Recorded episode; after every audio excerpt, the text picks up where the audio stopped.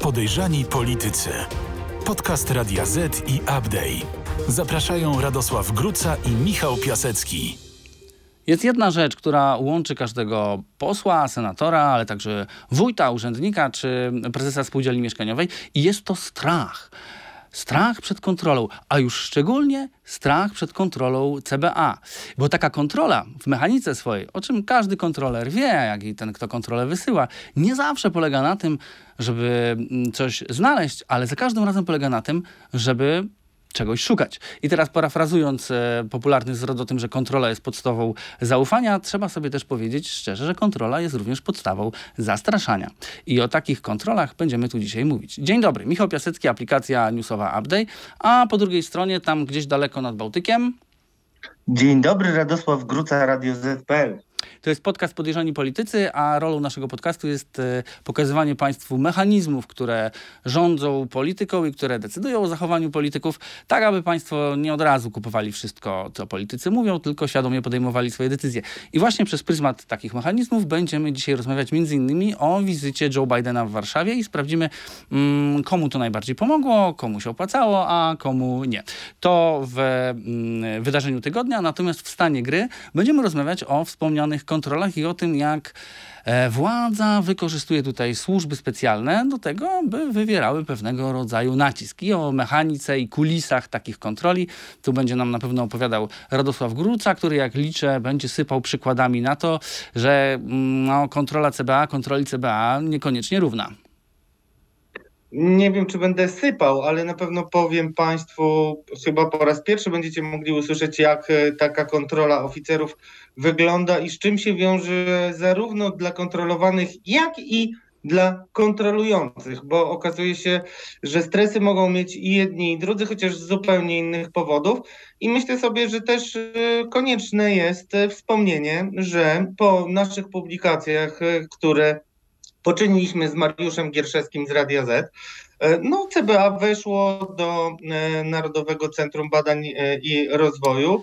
I o tym A ja właśnie... uważam, że nic z tego nie wynika, poza tym, że mieliśmy rację. I o tym właśnie będziemy mówić na sam początek, bo w kontrowersji tygodnia wrócimy właśnie po raz kolejny do Narodowego Centrum Badań i Rozwoju, bo jak wspomniał Radosław Gruca, tam, tam też weszło CBA. Kontrowersja tygodnia. Jeśli Państwo myślą, że mm, pył bitewny po aferze w Narodowym Centrum Badań i Rozwoju już opadł, to jesteście Państwo w błędzie, ponieważ pył bitewny to tam dopiero idzie w górę. E, przypomnijmy, e, Radosław Gruca, który tam nad Bałtykiem wdycha J oraz Mariusz Gierszewski ujawnili, że w ramach e, konkursu Szybka Ścieżka Innowacje Cyfrowe 55 milionów złotych otrzymała m, mm, takiego grantu, otrzymała firma, która została założona raptem 10 dni przed y, terminem składania, y, składania dokumentów, a prowadzi ją dość tajemnicza 27-letnia y, osoba. E, później jeszcze duet śledczy Dariusz Joński and Michał Szczerba odkrył, że inna firma otrzymała z NCBR-u 123 miliony złotych. To jest o tyle ciekawe, że jak policzyła Gazeta Wyborcza, średnio takie granty to jest 5,5 miliona złotych. E, więc tu wysoko jest e, ponad średnią. Mm, no i co? No już była afera, E, poleciały głowy, a dokładnie tu poleciała głowa e, Pawła Kucha, e, PO dyrektora NCBIR, a który przy okazji okazało się, że ma pewnego rodzaju literackie skłonności erotyczne. E, natomiast, natomiast, jeżeli e, popatrzymy, gdzie prowadzą wszystkie nitki i zaczniemy łączyć kropki, to okaże się, że mm, e, te bajońskie granty, które trafiały do dziwnych firm e, trafiały do ludzi, którzy są powiązani z innymi ludźmi, którzy rozprawują nad NCBIR-em kontrolę. I tymi ludźmi są Republikanie. To, proszę Państwa, gdyby ktoś zapomniał, taka mm, dość specyficzna partia, e, do której należy m.in. Adam Bielan i Jacek Żalek. Akurat ci dwaj panowie tu mają dość e, dynamiczną rozgrywkę, jeżeli chodzi o NCBR, ale na planszy, e, na placu gry pojawił się też gracz trzeci, ponieważ jak wspomniał Radosław Gruca, do NCBR-u po publikacjach Radia Z weszli kontrolerzy CBA. O tym, jak te kontrole wyglądają, to jeszcze sobie porozmawiamy i to wrócimy do tego w stanie gry. Natomiast ja mam teraz takie pytanie do redaktora Grucy. Chciałem, Radek, się dowiedzieć, możesz powiedzieć więcej o kim są ci ludzie, do których um, NCBIR tymi grantami dostarczał tak, e, czy tam próbował dostarczać tak, tak bajońskie sumy? Kim jest na przykład Kacper Wiśniewski czy, czy, czy Piotr Maziewski? Co, co to są za ludzie? No to zacznijmy od y, Piotra Maziewskiego, bo poza tym, że wdycham miod, to właśnie próbuję y, się dowiedzieć coś więcej mm, o człowieku, który wyciągnął, przynajmniej był bliski tego wyciągnięcia 55 milionów na badania po trzech tygodniach działalności i przed trzydziestką, więc tego jeszcze Państwu szerzej nie powiem. Odnotujmy to, że mm, Wirtualna Polska napisała o zbiegu okoliczności, to, znaczy o tym, że pan Karol Rabenda, kiedy e, rejestrował jeden ze swoich podmiotów, Karol Rabenda to jest lider republikanów, e, czyli E, takiego jednego z dwóch członów, który, który e, tworzy Partię Republikańską. Młody dość polityk, ciągle głodny sukcesów i władzy, który został ministrem po tym, jak wykolejono pociąg o nazwie Porozumienie Jarosława Gowina. No i Karol Rabenda, który pochodzi z Trójmiasta, rejestrował swoje stowarzyszenie, swój podmiot w biurze wirtualnym, w którym to biurze też ten pan, e, niespełna 30-letni szczęściarz, e, zarejestrował swoją firmę, która tak skutecznie e, raptem 11 razy większą mm, promesę na wypłacenie środków uzyskał, czyli te 55 milionów. Oczywiście nawiązuję tutaj i będę jeszcze nawiązywał do e, kwestii tego, że średnio e, poszczególne podmioty wnioskujące o granty dostały po 5 milionów. No ten pan dostał 11 razy większy, 11 e, razy większą dotację. Znaczy, Zaraz będę mówił o tym, na ile y, udało się zablokować tę dotację, bo to też jest bardzo ciekawa historia, ale mogę więcej powiedzieć o tym drugim człowieku, y, panu Piotrze Maziewskim. Łatwo zapamiętać jego nazwisko, bo nasz kolega dziennikarz się tak samo nazywa, więc pan Piotr Maziewski nie, nie pochodzi Łukasz, z Białego Stoku. Nie wiem, czy Łukasz mm, znaczy, szczęśliwy z tego powodu, że łączysz go z tą sprawą. No nie, nie wiem, ale w każdym razie y, to, to jest zacna postać, a ta postać jest y, intrygująca. Znaczy pan Piotr Maziewski to jest człowiek, którego y, udało mi się zlokalizować i nie jest to osoba anonimowa dla prawicowych polityków i o konserwatywnych poglądach. Mm, chodzi mi oczywiście o Jacka Żalka przede wszystkim, e, bo okazuje się, że pan Piotr Maziewski, tutaj patrzę też w moje notatki, e, pan Piotr Maziewski e, no już przeszło 10-15 lat temu bardzo aktywnie działał z Jackiem Żalkiem, który też pochodzi y, z Białego Stoku. No i, ale mm, udało się odnaleźć inną osobę, która, jak wiesz, bo przecież wcześniej zawsze ustalamy, o czym będziemy rozmawiać, więc ja wielokrotnie wskazywałem na to, że mm, poza Adamem Hoffmanem, który jest lobbystą i e, PR-owcem. Byłem politykiem, który maczał między innymi palce przy fuzji e, Orlenu z Lotosem i tak dalej. Jest jeszcze jeden istotny gracz, który wykonuje dość podobne funkcje. Kiedyś przez krótki czas był zgłoszony jako lobbysta, ale później no, lobbying jest pase, nie jest już sexy, lepiej nie być lobbystą, lepiej być PR-owcem i e, robić e, rozmaite e, rzeczy. A chodzi mi oczywiście o pana Przemysława Wiplera, który to pan Przemysław Wipler no, nie jest tak często obecny mm, w mediach i w śledztwach dziennikarskich, a pełni bardzo, bardzo istotne role nie tylko w różnych rozstrzygnięciach legislacyjno-biznesowych, y, ale także w bieżącej polityce. No, no dobrze, to wiesz co, to Tutaj, poczekaj, y, zatrzy- warto powiedzieć, że pan Piotr Maziewski w latach 2009-2011 był wspólnikiem y, Przemysława Wiplera. Półce biogaz Hieronimo. E, to były biogazownie, kiedyś się tym interesował um, Przemysław Wipler, ale um, te biogazownie to jest tylko dowód na papierze na to, co usłyszałem. I usłyszałem, że pan Maziewski um, był znanym prawicowcem, chociaż o nietypowych gustach. Ludzie zapamiętali, że nieco dziwne, uważaj, nie, nie spadnij z krzesła. Nieco dziwne dla niektórych było to, że konserwatysta nosi długie włosy i słucha heavy metalu. Wiesz, do kogo mówię. No. no. właśnie, ty też jesteś konserwatystą, nie słuchasz może heavy, ale słuchasz ciężkiej muzyki. Słucham no bardziej, takie, bardziej brutalnej tylko, muzyki taki koloryt podaje, ale e, powiedzmy w takim razie, e, bo to nie jest jedyny link, który łączy ze środowiskiem republikanów pana Maziewskiego, bo dodatkowym, o czym też mówiliśmy, e, jest powiązanie, ponieważ wokół ludzi, którzy byli zaangażowani przy tym grancie, pojawił się też człowiek, który jest bratem żony Jacka Żalka, którego znaleźliśmy zresztą w dawno wygaszonym podobno stowarzyszeniu, więc e, szwagier też tutaj mocno podobno kibicował temu e, przedsięwzięciu, żeby wyciągnąć pieniądze z NCBR-u. Tutaj liczmy sobie szybko, mam nadzieję, że matematycy nas nie skontrują. 5 milionów średnio, to ile to będzie? 123 miliony? No tak średnio dwadzieścia kilka razy większą dotację dostał pan Maziewski. E, no i na pewno nieprzypadkowe jest to, że mm, no, ma relację, y, przynajmniej taką znajomość, że tak powiem, towarzyską, a być może nawet biznesową, to jeszcze y, czas pewnie pokaże, e, z panem Jackiem Żalkiem, który jest wiceministrem odpowiedzialnym za, mm, NCB, za NCBIR i był też zaangażowany powoływanie y, poprzedniego kierownictwa. Dobrze, to poczekaj sekundkę.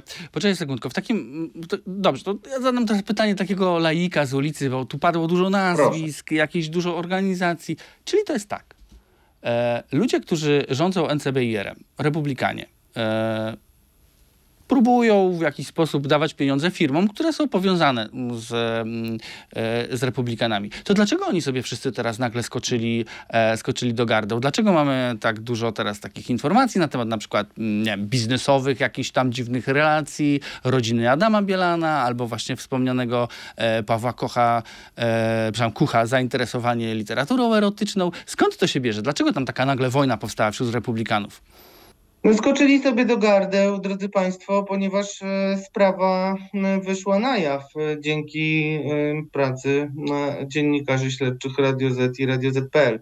Gdyby ta dotacja bez problemu została wypłacona, to prawdopodobnie dzisiaj wszyscy by już nabrali wody w usta i twierdzili, że jakby no, sprawa jest zamknięta, a my tylko się czepiamy. Natomiast w momencie, kiedy te pieniądze jeszcze nie zostały wypłacone, a opinia publiczna zobaczyła, że e, krąg znajomych dostaje 24 razy większą dotację od średnią i to jeszcze w dziwnych okolicznościach przedłużenia możliwości składania wniosków i tak dalej, i tak dalej, no, no to jest to ryzyko, polityczne w postaci takiej, że jeżeli mm, powiem mm, wprost, smród będzie zbyt wielki wokół e, danego polityka czy też grupy politycznej, tutaj mam na myśli republikanów, no to e, prezes będzie miał łatwy pretekst e, do tego, żeby podziękować tym panom i nie wstawić ich na listę.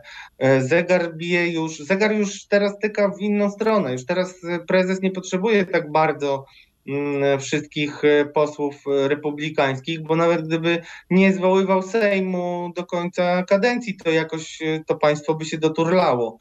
Więc dlatego ludzie w ramach porozumienia zaczęli ze sobą ostro rywalizować po to, żeby zrzucić na siebie winę. I to niestety widać w inspirowaniu rozmaitych publikacji prasowych. No tak, właśnie o tym wspomniałem, chociażby o, o, tych, o tym, że mm, Paweł Kuch miał rzekomo stracić stanowisko nie ze względu na mm, te nieprawidłowości w NCBR-ze, tylko ze względu na, na książkę o zabarwieniu mocno erotycznym, e, którą, e, którą popełnił. E, ale mm, żeby, żeby Państwo mieli też tego świadomość, czym jest NCBR? To jest, to jest ciało, podmiot, który mm, rozdysponowuje unijne dotacje dla przedsiębiorców. To są gigantyczne pieniądze. To jest, to jest 800 milionów e, złotych do rozdania przedsiębiorcom. E, no i, i, i to, od, wracam do tego, o czym i ty wspomniałeś, o czym mówiłem na początku. Średnia takiego grantu to jest 5,5 miliona. A tu nagle ktoś dostaje 123 miliony. E, I okazuje się, że jest powiązany z ludźmi e, republikanów. Mm, no dobrze, ale zacząłeś też mówić o, mm, i to mnie bardzo interesuje, kim jest Przemysław Wipler? Bo zacząłeś mówić o jego roli e, i o tym, że on tam troszeczkę jakby tak na tylnym siedzeniu siedzi i rozgrywa. No, Przemysław Wipler przez część z Państwa może być pamiętany jako mm, no, ten e, wysoki polityk, który e, szarpał się z policją pod jednym z barów, pod jedną z restauracji w, Warszawie, a potem taką dość kuriozalną konferencję prasował w Izbie Wytrzeźwień zrobił. Ale ty zdaje się trochę lepiej znasz historię e, Przemysława Wiplera. Możesz opowiedzieć, co to jest za osoba? Co to jest za człowiek? Co on teraz w polityce robi? Jakie ma ambicje?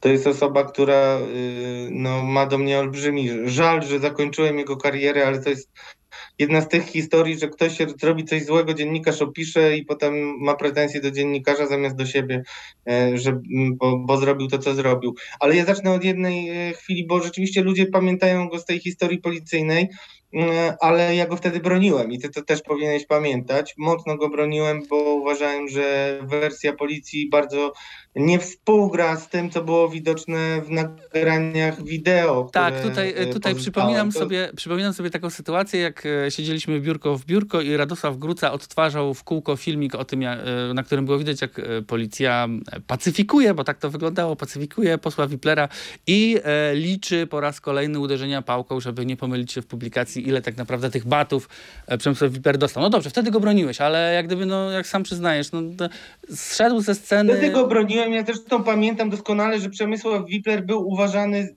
przez między innymi wybitną politolożkę, konstytucjonalistkę mm, z Jadwigę Staniszki za wielką nadzieję prawicy, że kiedyś może nawet zostanie premierem. To jest człowiek wielkich ambicji, wyjątkowa postać, bardzo inteligentny, ale też przebiegły.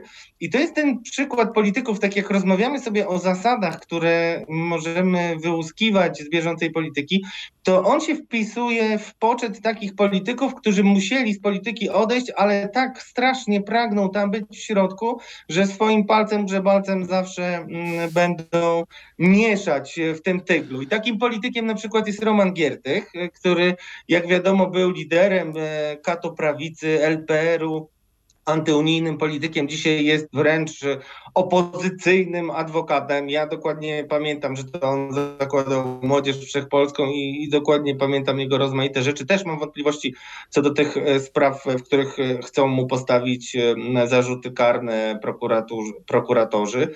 Więc e, e, kolejnym jest Adam Hoffman, który- cały czas swoich kolegów jakoś potrafi wywindować na różne ważne e, funkcje w rozmaitych instytucjach. E, No i szereg takich innych e, osób też jest i wśród nich właśnie Przemysław Wipler, który e, po pierwsze był mocno e, powiązany z tak zwanym środowiskiem wolnościowców, co jest bardzo istotne. On animował tak naprawdę to nowe życie Janusza Korwin-Mikkego, był wiceprezesem w partii Korwin, z tego co słyszałem, to on sam wymyślił, żeby ta e, partia nazywała się Korwin. Pamiętam, jak dzwonił do mnie i mówił: Posłuchaj, jak nazwaliśmy naszą partię Korwin, Konfederacja Obrony Rzeczpospolitej, Wolność i Nadzieja, czy coś takiego. No, no generalnie potrafili wymyślać różne rzeczy. To są osoby bardzo kreatywne, a dzisiaj tę kreatywność widać przede wszystkim u Sławomira Mencena, który mm, po pierwsze jest jednym z najpopularniejszych polityków w polskim internecie, a po drugie jest e, też no, w zasadzie mm, no, dzisiaj dyktatorem trochę w Konfederacji, pousuwał swoich em, konkurentów i razem z Bosakiem stworzyli taki duet, który nadaje ton i będzie próbował tą ruską onucę zrzucić. To Dobrze, ale wróćmy, wróćmy, do Przemysława, wróćmy do Przemysława Wiplera, bo to mnie interesuje najbardziej. To wszystko są działania, to wszystko, drodzy Państwo, są działania, za którymi e, ma e, stać myśl Przemysława Wiplera. E, I Przemysław Wipler, o czym zresztą mówi sam Sławomir Mencen, że wielką osobą, znaczy ważną bardzo postacią w jego karierze był Przemysław Wipler. E, Przemysław Wipler e, mm, chcę, m, znaczy dzisiaj reprezentuję bardzo wielu przedsiębiorców z różnych bardzo dziedzin, z większymi lub mniejszymi sukcesami, y, bo mówiliśmy o tym, y, pisaliśmy o tym przy okazji jego procesu, y, który spowodował, że on odszedł z polityki. Pisaliśmy w Radiu Z. Ja tylko przypomnę, że Przemysław Wipler był prezesem fundacji, który, z której wyprowadzał pieniądze na prywatne przyjemności, gry wideo, wino, garnitury, różne inne rzeczy. To jest nielegalne. Dostał zarzuty, dostał akt oskarżenia. Strasznie wolno ta sprawa idzie. Zawsze jakoś znaczy Przemysław Wipler bardzo często musi być wtedy u lekarza albo ma COVID, więc idzie powoli, ale y, jego relacje z politykami właśnie Konfederacji poprzez Sławomira Mencena, ale też z politykami republikanów, takimi jak Jacek Żalek czy Kamil Bortniczuk, są faktem. Wydarzenie tygodnia. Głównym wydarzeniem tego tygodnia, zresztą nie tylko w polityce, była wizyta Joe Bidena w Warszawie i w Kijowie, bo te nieoczekiwane pojawienie się w Ukrainie e, prezydenta USA to był e, no, najbardziej spektakularna część show e, jego pobytu tutaj u nas.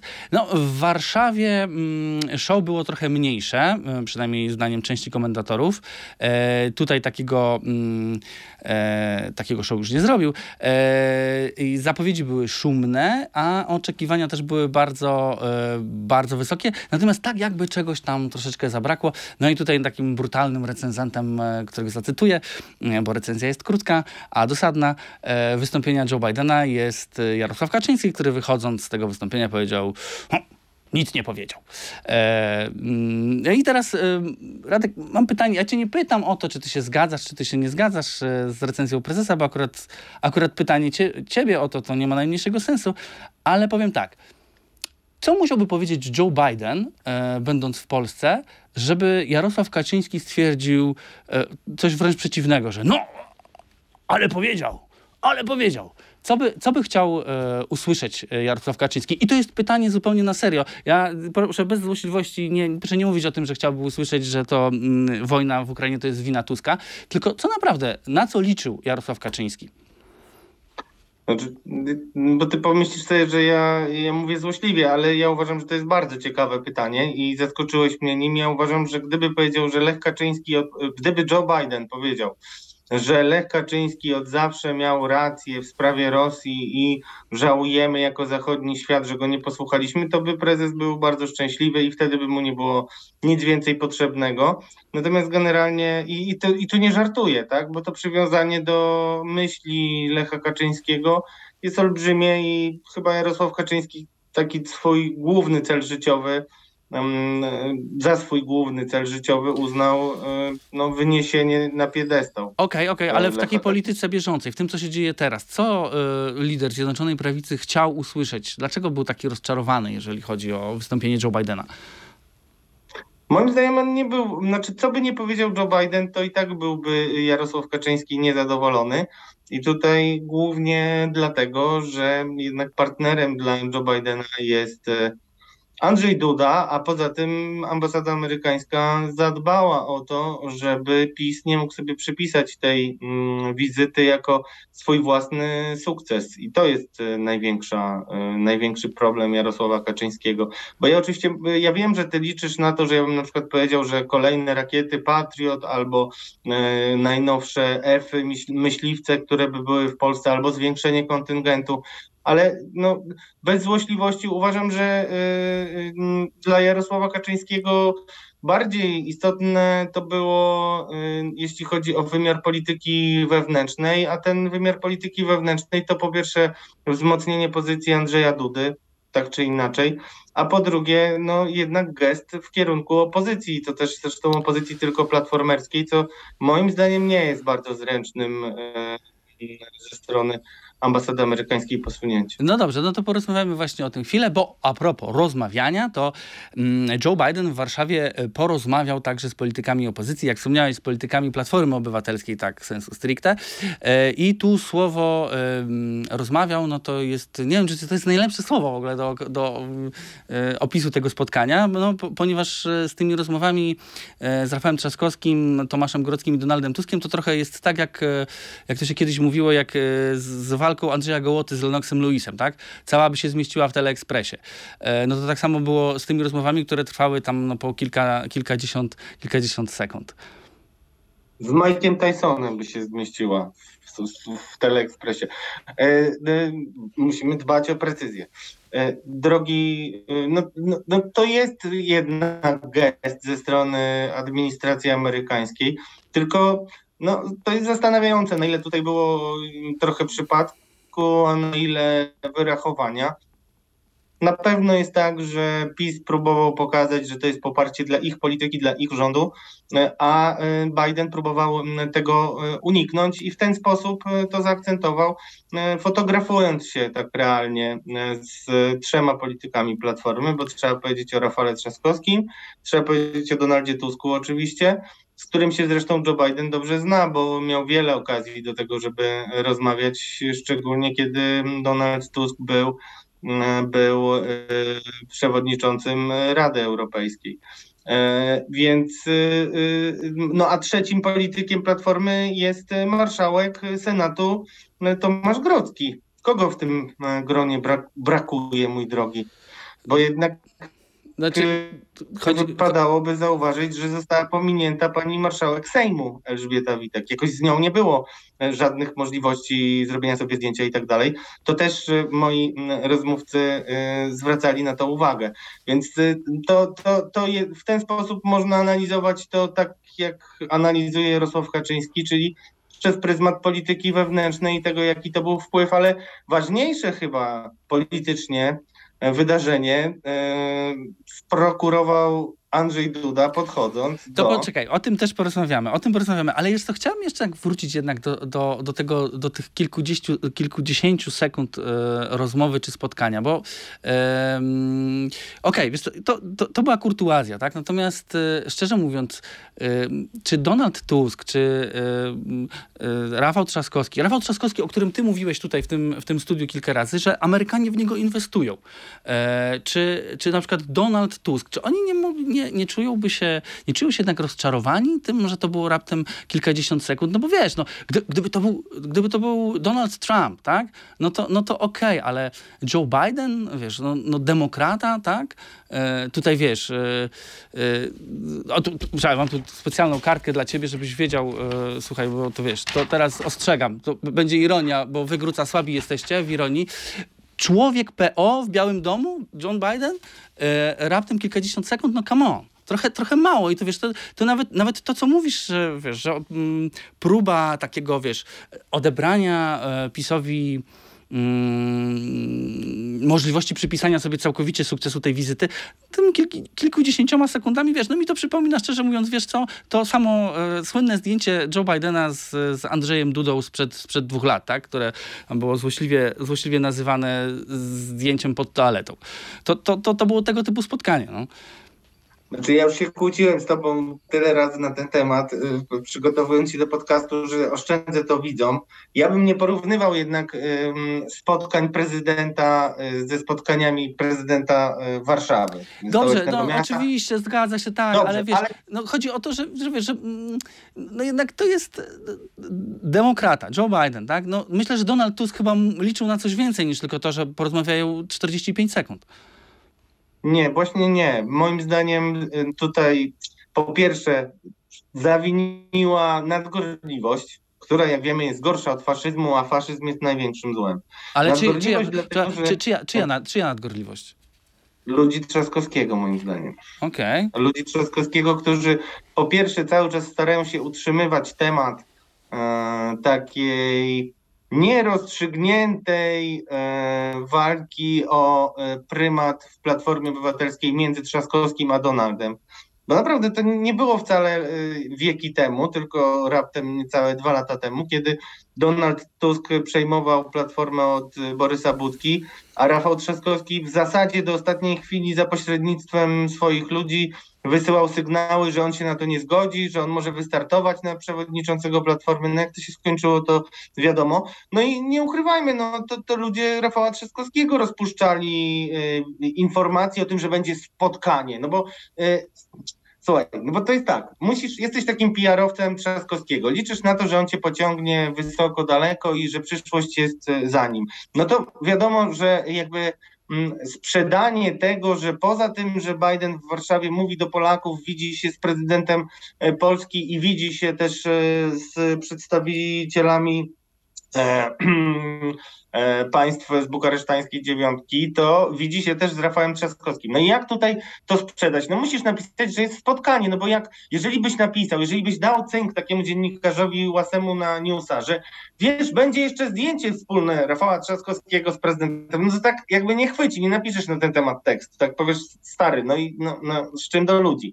Ale jak już puścisz, że będzie spotkanie, które zresztą do końca nie jest potwierdzone, no to się klika, no i robi się ciekawa e, historia. No i a potem cóż, no padli ofiarą własnej skuteczności e, pomagacze Rafała Trzaskowskiego, bo faktycznie to liczenie sekund, ile e, spędzili w swoim towarzystwie Biden z Trzaskowskim, e, no wypada dość e, słabo. Niemniej jednak to nie zmienia wcale tego wymiaru, że to zdjęcie powstało i że Rafał Trzaskowski, Donald Tusk i Tomasz Grodzki mają zdjęcie z Bidenem, a Jarosław Kaczyński i Elżbieta Witek i paru jeszcze innych nie mają tego zdjęcia. No dobrze, zgoda, aczkolwiek, no, tysiąca aczkolwiek wróćmy, wróćmy do słynnego zdjęcia przy toalecie, e, bo mówili, żeby nie porównywać tego ze W sobą. No jakiej to, toalecie? W windzie. a to, to no była dobrze, winda. To była winda, ale złośliwie mówiło się, że to było, nie, nie, powiem, że pod kiblem, tak, ale no tak się mówiło, no, że to było zdjęcie gdzieś tam w rejonach toalety. W każdym razie, wiesz, no te, mówisz, żeby tego nie porównywać, no Jarosława Kaczyńskiego też raczej e, bym tutaj nie, nie porównywał z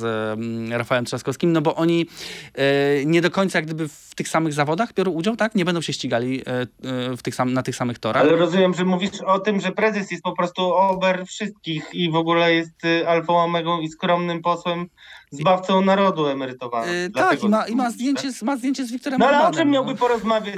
Ale o czym miałby porozmawiać i, i po jakiemu? No kaku tibia, no albo nie wiem, a rozumiesz Joe, rozumiesz Joe. No, Nie, ja teraz te, troszeczkę Ja wiem, się, ale- trochę się, ja rozumiem, że się śmiesz. To z drugiej strony do zdjęcia akurat nie trzeba specjalnie rozmawiać, tak? To zdjęcie ale, się tylko ale stoi, tylko wygląda. Ale tylko trochę. Ale tylko trochę, bo y, wbrew pozorom chciałem p- pokazać Państwu y, coś innego. No chciałem pokazać, że Jarosław Kaczyński nie udzieli wywiadu w CNN prowadzącemu, rozmawiając swobodnie, tak jak z Jurkiem Jachowiczem, którego trzeba było budzić kiedyś tam przed jednym wywiadem. Dobrze, y, do, dobrze. Rozumiem o co ci chodzi. Do tego Jarosław Kaczyński ma Mateusza Morawieckiego. E, natomiast słuchaj, zacząłeś o tym mówić, ja też chcę o to spytać, bo jesteśmy przy zdjęciach. No to e, rzeczywiście Donald Tusk ma jeszcze jedną niesamowitą pamiątkę z tego spotkania e, z Joe Bidenem i to taką pamiątkę, która myślę, że w kampanii wyborczej szybko się od niego nie odklei i jest to zdjęcie mm, no, z jego wyrazem twarzy, kiedy podchodzi do niego i podaje mu rękę mm, Andrzej Duda. I to rzeczywiście, rzeczywiście to zdjęcie, chociaż e, jest jak gdyby tak zwanym bokiem tylko sprawy wizyty e, Joe Bidena w Warszawie, no jednak zrobiło bardzo, bardzo duże wrażenie e, w polskich mediach.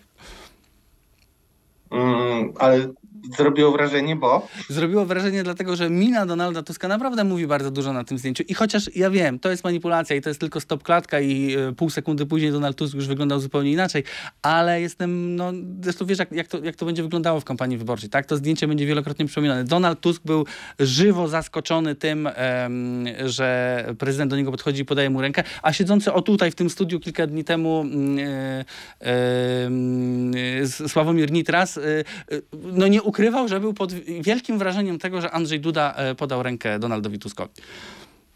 No dobrze, ale to wiesz, bo z jednej strony warto pamiętać, że ten sam numer Donaldowi Tuskowi zrobił Jarosław Kaczyński, kiedy Tusk się żegnał z polskim Sejmem.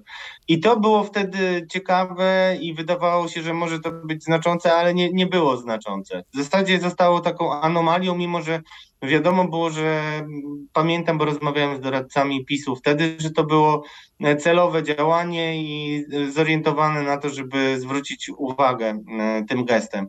Natomiast Andrzej Duda jest w zupełnie innej sytuacji niż Jarosław Kaczyński. Po pierwsze, nie ma takiej świadomości, że Donald Tusk zabił brata jemu, a jednak taką świadomość sam zresztą Jarosław Kaczyński parokrotnie już sygnalizował, czy też ujawnił. E, ale po drugie, Andrzej Duda jest w przededniu wyborów, które mogą spowodować, że zmieni mu się E, partner i będzie musiał mm, mm, no, żyć z kohabitacją, a to znaczy, że e, no, jego rola po pierwsze istotnie wzrośnie, ale po drugie nowi rządzący mogą chcieć zrobić mu krzywdę. I to na rozmaity sposób on krzywdę moim zdaniem sobie sam zrobił, podejmując takie, a nie inne decyzje, między innymi jakby wysyłając sędziów dublerów do Trybunału Konstytucyjnego, e, co zdaniem większości prawników e, no, jest ostentacyjnym złamaniem prawa, może go narazić na Trybunał Stanu. Ale po tym, co y, usłyszałem w szeregach opozycji, to nie wiem na ile kalkulacji było w tym ze strony prezydenta Dudy, ale mówią mi politycy opozycji, że oni uznali, że prezydent chce w ten sposób sygnalizować: słuchajcie, ja jestem głową państwa, nie jestem jednak pełni politykiem PiSu i możemy się dogadać pod warunkiem, że nie będziecie chcieli zrobić mi krzywdy.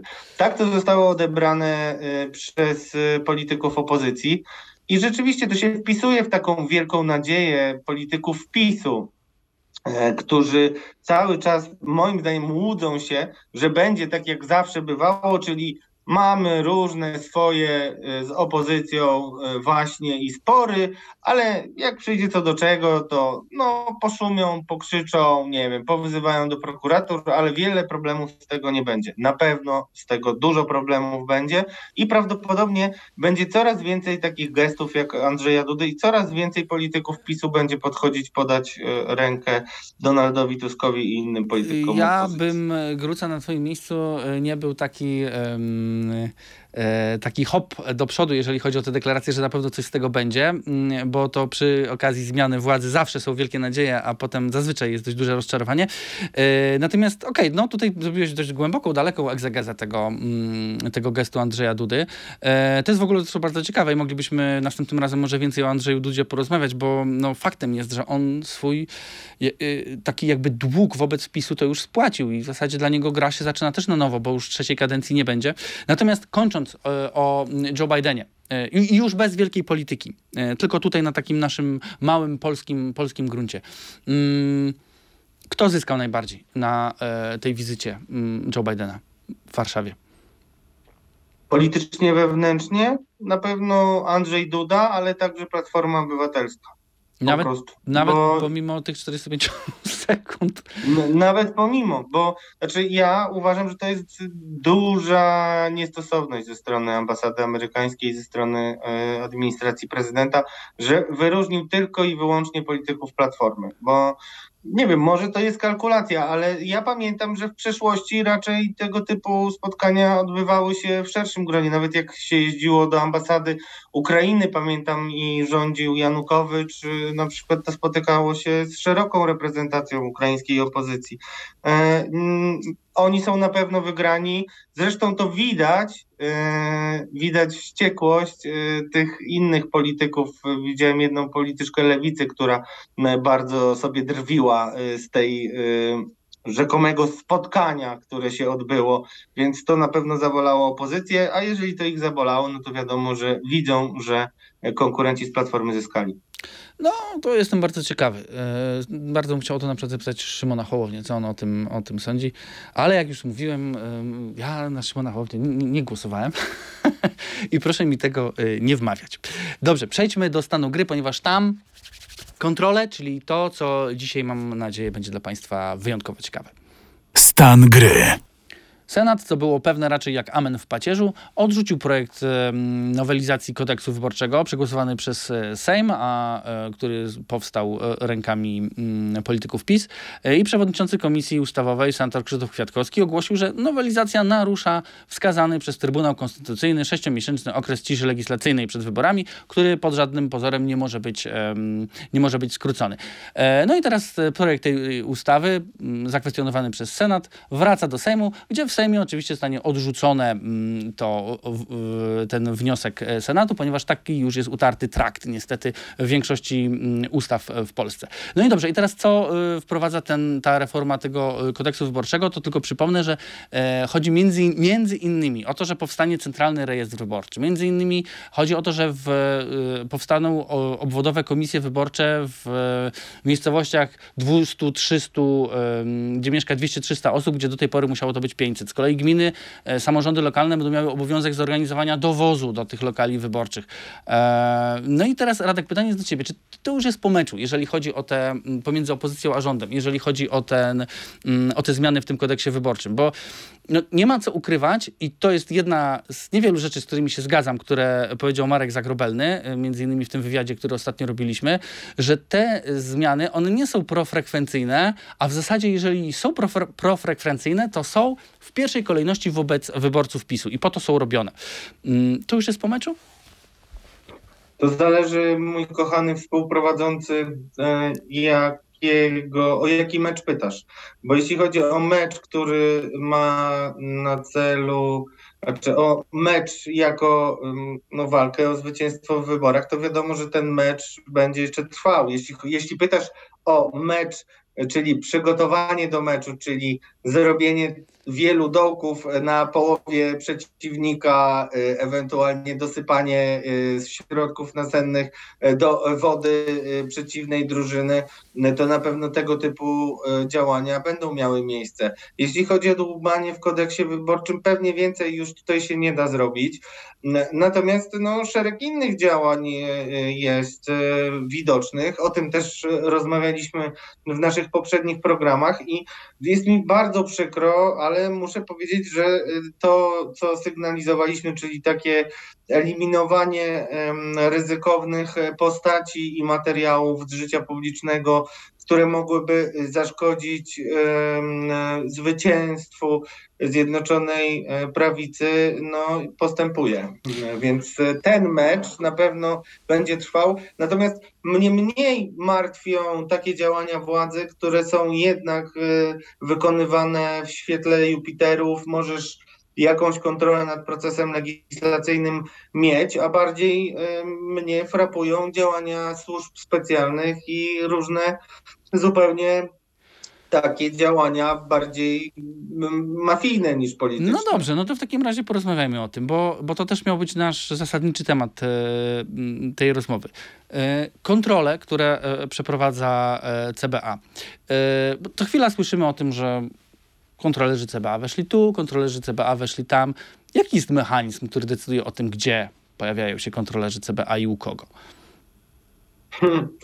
No właśnie problem polega na tym, że mechanizm sobie, a życie sobie, e, bo są bardzo określone e, przepisy, e, które opisały w jakich sytuacjach i w jakim trybie można wszczynać poszczególne kontrole.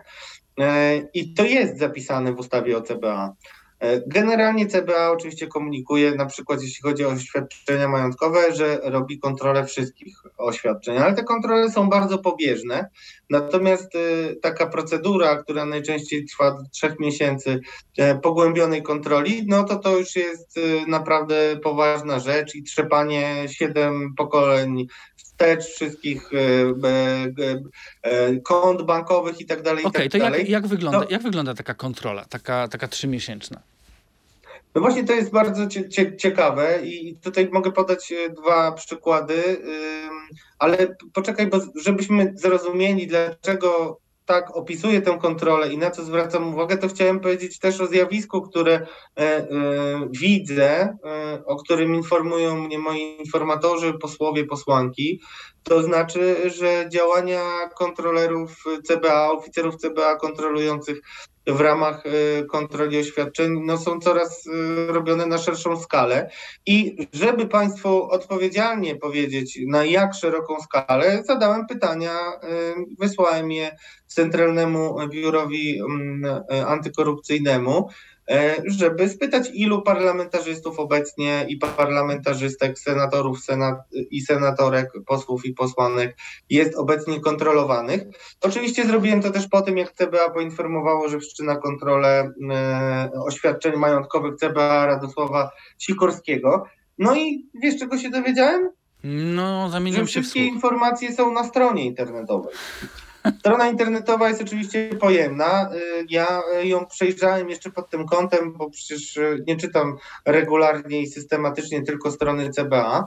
No i widziałem tam y, informacje, nawet nie było świeżych informacji z 2020 roku, przynajmniej na poniedziałek tego tygodnia, czyli tam cztery dni temu to sprawdzałem. Wątpię, żeby pojawiły się w międzyczasie. Tymczasem ja od kilku parlamentarzystów usłyszałem, że takie działania są prowadzone I, no i, i właśnie tutaj mamy ciekawą sytuację, bo po pierwsze y, kazus Krzysztofa Brejzy, senatora, pokazuje, że CBA y, nie zawsze, tak bym to powiedział, nie zawsze korzysta z procedury, która określa, w jaki sposób robi się kontrolę. Na przykład Krzysztofowi Brejzie, co wykazał e, swoich publikacjach Robert Zieliński z TVN24, e, wszczynano kontroli, przeprowadzono różne e, czynności kontrolne bez takiego oficjalnego wszczęcia kontroli. Ja też osobiście rozmawiałem z oficerem CBA, którego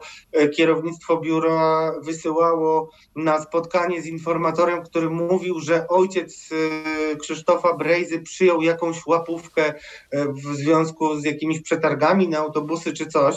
E, ten pan oficer pojechał i nikogo nawet nie było na tym spotkaniu, znaczy informator się nie pojawił. E, to tak na marginesie mówię, ale chcę powiedzieć o tym, mm, żeby pokazać Państwu polityczną metodę, która mm, no, została moim zdaniem rozwinięta twórczo przez PiS, chociaż wcześniej też istniała, czyli budowanie takiego poczucia zagrożenia u samych posłów, ale też budowanie takiego e, przekonania w otoczeniu danego posła czy posłanki, że e, coś oni muszą mieć na sumieniu. No dobrze, to I, słuchaj, to, powiedz, to, to powiedz, powiedz, tak, powiedz mi, jak posłowie w ogóle odbierają taką kontrolę? W sensie, mm, wiesz, yy, spotykają się w palarni, wiesz, to są rozmowy w stylu, że mam kontrolę CBA, jestem, czy, czy nie? Czy to są rzeczy, które się raczej utrzymuje w tajemnicy i nikt nikomu nie mówi o tym, że, że, że mam wszczętą kontrolę? No świetnie, że o to pytasz, bo to też jest moje takie, powiem szczerze, odkrycie, jakieś olśnienie ostatnich tygodni. E, osoba, o której mówię, e, nie da się jej spotkać e, w palarni. I powiem tak, no jest to posłanka, która miała taką kontrolę, jedna z posłanek opozycji, z którą rozmawiałem na ten temat. Ta kontrola trwała wszystkie miejsca, w których kiedykolwiek mieszkała pani posłanka, takie do niej głosy dochodziły i no, chodzono do różnych urzędów, w których jakiekolwiek formalności robiła, czy też oczywiście wszystkie konta bankowe zostały sprawdzone, więc ludzie w banku, tego się nie da ukryć tak naprawdę. Znaczy bank po prostu wie o tym, że ktoś jest sprawdzany.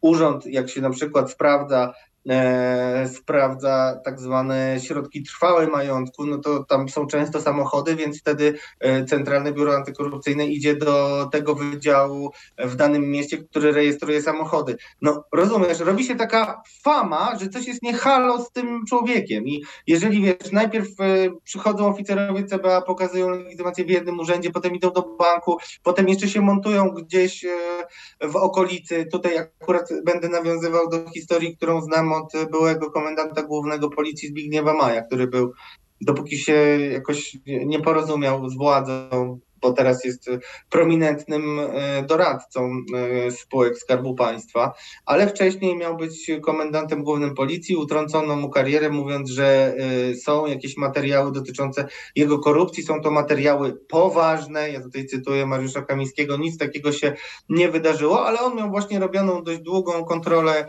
CBA i w jaki sposób go kontrolowano. No między innymi pamiętam, że była taka sytuacja, co zresztą z tego co wiem CBA zamieściło w protokole pokontrolnym, że on wysyłał pan generał, nie, przetrzepano konto pana generała i tam było zwrot pożyczki chyba, czy, czy coś takiego, taki tytuł, już nie pamiętam dokładnie, ale w każdym razie było to rozliczenie y, z jakimś kuzynem, członkiem rodziny y, pana komendanta, który mu zwracał pieniądze, które komendant mu pożyczył, a chodziło tak naprawdę o jakieś tam zamieszkiwanie, y, pomieszkiwanie chwilowe w jednym z lokali, którym dysponował komendant. No i z tego robiono już wielkie śledztwo, czy tutaj mogła być jakaś korzyść, korzyść. Oczywiście nikt nie zauważył, że, że to kuzyn i tak dalej. E, no więc jakby te sprawdzenia są bardzo, bardzo głębokie.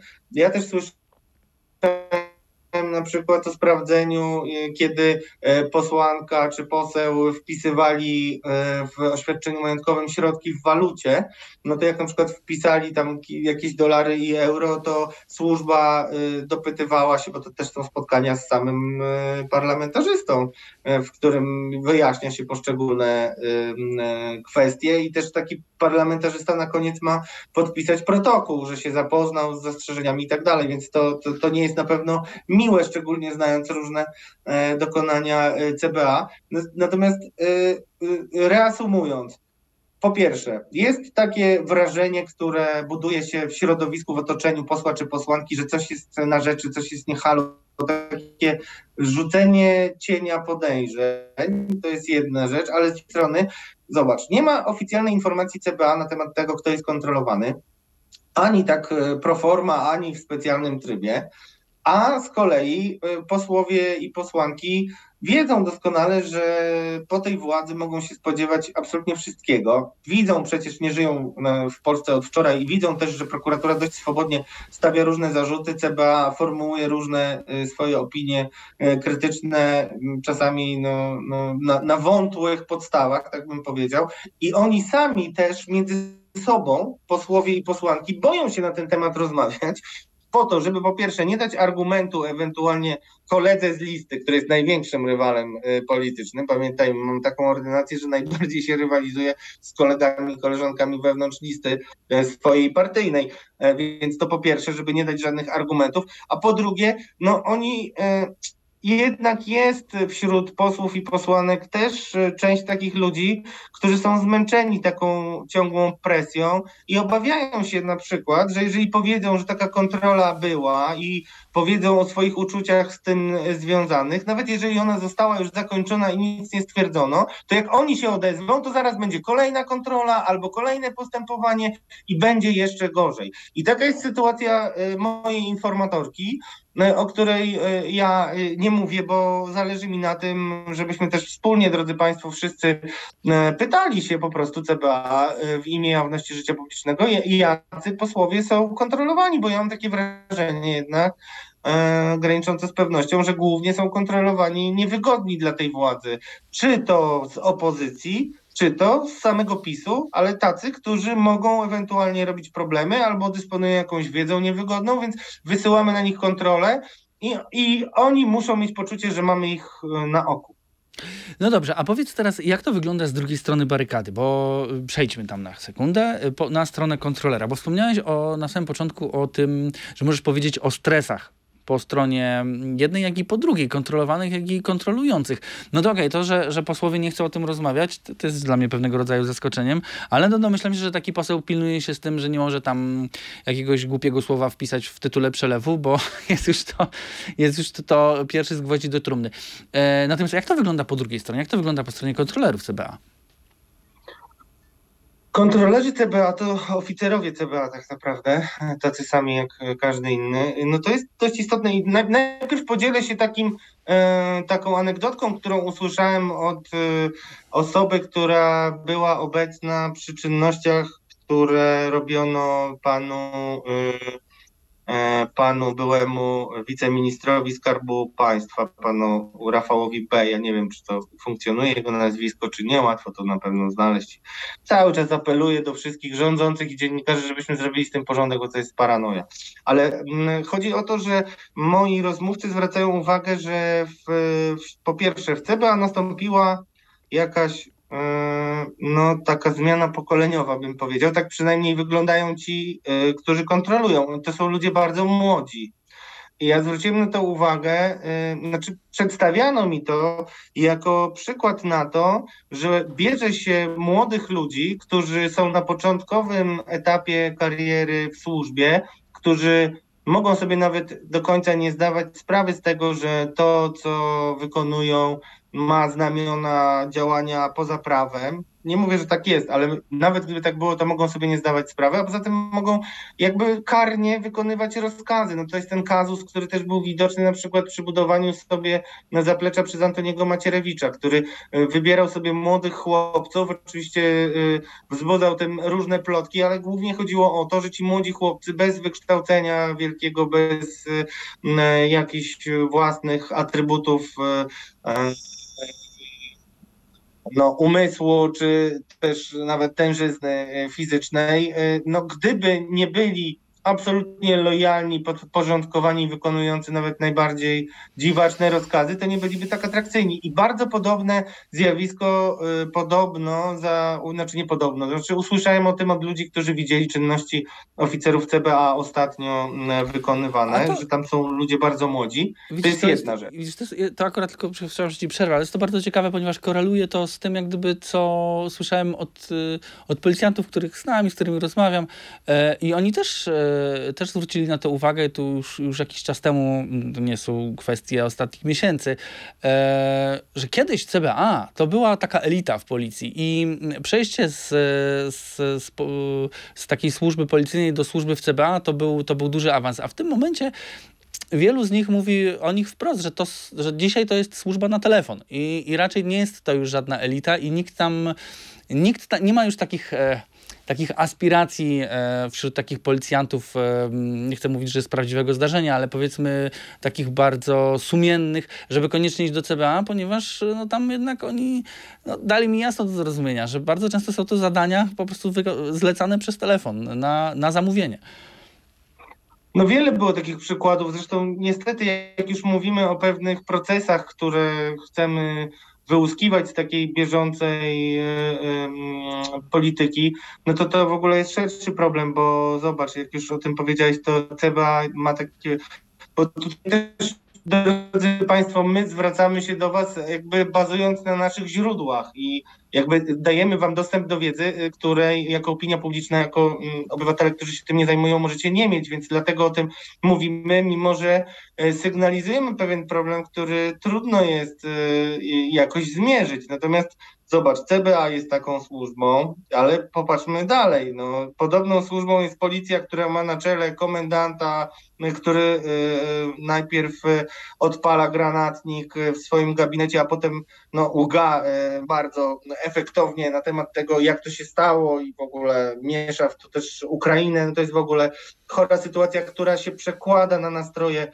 w policji i też ludzie do policji się tak bardzo nie garną do pracy, jest e, coraz e, mniejsza fachowość tych oficerów, tak bym to nazwał, i też jest coraz większa tolerancja dla ich błędów, bo teraz taki pryncypialny przełożony, który miałby na przykład wszcząć dyscyplinarkę policjantowi, cztery razy się zastanowi, zanim to zrobi, jeżeli powód nie będzie jakiś taki ewidentny, czyli nie wiem, policjant nie złamie ewidentnie prawa czy coś takiego, bo no bo straci takiego policjanta, bo policjant mu powie, no to spadaj, to ja odchodzę ze służby i tyle.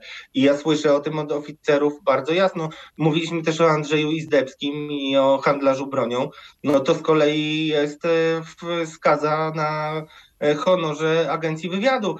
Więc y, no, niestety, jak popatrzymy na to, jeszcze, jak popatrzymy na politykę kadrową, no zobacz, ludzie, którzy stoją na czele służb w czasie wojny rezygnują i odchodzą. Też o tym mówiliśmy. No warto na to zwracać uwagę. To nie jest normalna sytuacja, szczególnie e, w kraju, który jest przyfrontowy, ponosi wielkie ryzyko związane z pomocą Ukrainie, transportem sprzętu, czy też teraz tej e, opowiadanej E, przedstawiane jako e, przykład bohaterskiej służby misji, którą przyjmuje e, Andrzej Duda, daje ordery ludziom, którzy rozminowywali Ukrainę. To jest ryzyko dla naszego kraju bardzo wyraźne, a nasze służby nie są silne.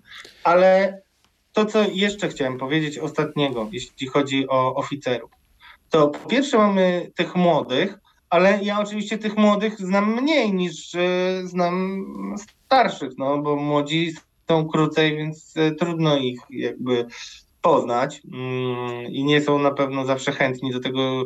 Znaczy, ostatnimi osobami, które by chcieli spotykać w pierwszym roku swojej służby są dziennikarze, bo to tylko kłopoty może oznaczać w oczach przełożonych. Ale y, mówiliśmy dzisiaj o tym, że CBA się pojawiło e, w Narodowym Centrum Badań i Rozwoju. I ja mam déjà vu bo ja już pisałem szereg różnych publikacji, między innymi na temat Ministerstwa Zdrowia. Wtedy tam był taki wiceminister Krzysztof Łanda, który w swoim oświadczeniu majątkowym sprawozdawał, że on w zasadzie nie ma żadnego majątku. Eee, I, I, to było dziwne, żadne dochody i tak. No, no dziwne było to oświadczenie. Ja o tym pisałem, pisałem o różnych nieprawidłowościach w Departamencie Polityki Lekowej i tam pojawiali się wtedy oficerowie CBA. Ja to odnotowywałem jako newsa i cieszyłem się, że coś się wydarzy, a koniec końców nie działo się nic. E, w związku z tym, i tutaj mówię o konkretnej sytuacji z Ministerstwem Zdrowia. Drodzy Państwo, to nie jest tak, chciałem, żebyśmy wszyscy to zrozumieli, że siedzą sobie oficerowie Centralnego Biura Antykorupcyjnego i czekają, aż im ktoś da jakiś sygnał, że coś się skopało. Nie, oni mają, są w ministerstwach oddelegowani poszczególni oficerowie, czy to Agencji Bezpieczeństwa Wewnętrznego, czy CBA, którzy kontaktują się z urzędnikami e, procedującymi na temat e, e, jakichś miliardowych inwestycji i tak dalej. Ja o tym słyszałem wielokrotnie. Oni tam są fizycznie. Więc jeżeli nagle słyszymy newsa o tym, że CBA robi kontrolę w NCBR, ale oczywiście nic nie może powiedzieć na ten temat, tak jak i NCBR nie może powiedzieć nic na ten temat, no to ja mam tylko jedno wrażenie, że to jest tylko takie pojawienie się CBA jako rodzaju dekrytki, e, czegoś, co mamy jako argument, że nie możecie powiedzieć, że nic nie zrobiliśmy, a z drugiej strony zabezpieczenia wszystkich dokumentów i przepytania wszystkich osób, e, które mogłyby ewentualnie dalej rozmawiać z naszymi, znaczy z nami jako dziennikarzami. Bo jeżeli przesłuchasz takich ludzi z NCBR-u i powiesz im, ale wie pan, że nie może pan nic mówić na ten temat, no to taki człowiek 100 razy się zastanowi, zanim się skontaktuje z jakimkolwiek dziennikarzem. Więc dla mnie, ja nie spodziewam się niczego e, po e, działaniach CBA w tym zakresie. E, poza tym, że no będą, będzie cisza mm, wielka nad NCBR-em, to się niestety nie uda, bo w NCBR jest więcej trupów w szafach, zdecydowanie. Dobrze, cieszę się, że to powiedziałeś, bo jak gdyby zamykasz e, nasz program pewną klamrą. Wracamy e, do tego, od czego zaczęliśmy, czyli że mm, nie każda e, kontrola jest taka sama i nie każda kontrola CBA jest równa drugiej kontroli CBA. Natomiast... Ale jeszcze jedna, jeszcze tylko ostatnia rzecz, bo najważniejszym i chyba najgorszym dla PiSu, co może się wydarzyć, to ujawnienie i zrobienie listy tych sygnałów, które trafiały do CBA a które potem nie zamieniały się w konkretne procesy, tylko były zamiatane pod dywan. I jeżeli chodzi o NCBIR, to ja już dzisiaj mogę Państwu powiedzieć, że znam przynajmniej jedną taką sytuację i to właśnie ona mi przypomniała o tym, że tak naprawdę rośnie grupa ludzi, którzy pracowali w służbie, często poszli do służby już po tym, jak PiS doszedł do władzy, licząc na to, że będą aktywnie walczyć z korupcją, że będą dobrze zarabiać, ale będą też służyli dobrej sprawie, będą walczyć z patologią, jaką jest korupcja. I oni otrzymują szereg różnych informacji, dowodów, nagrań i nic się z tym nie dzieje.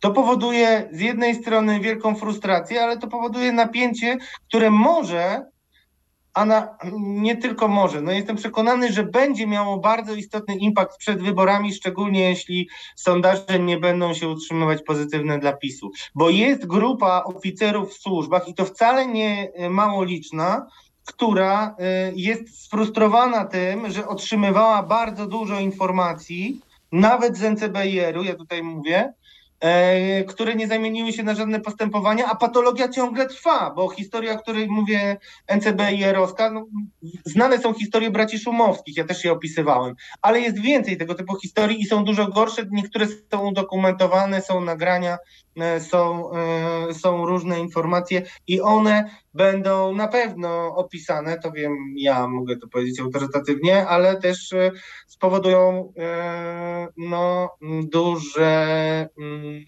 stresy e, wśród oficerów i wśród polityków. To może być wybuchowa mieszanka na jesień. No dobrze, więc będziemy się temu przyglądać. Na dzisiaj to wszystko i dziękujemy Państwu e, za ten raz.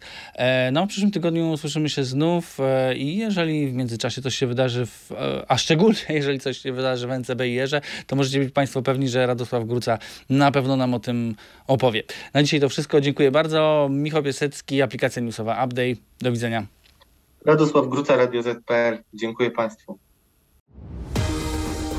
Podejrzani politycy. Podcast Radia Z i Update. Zapraszają Radosław Gruca i Michał Piasecki.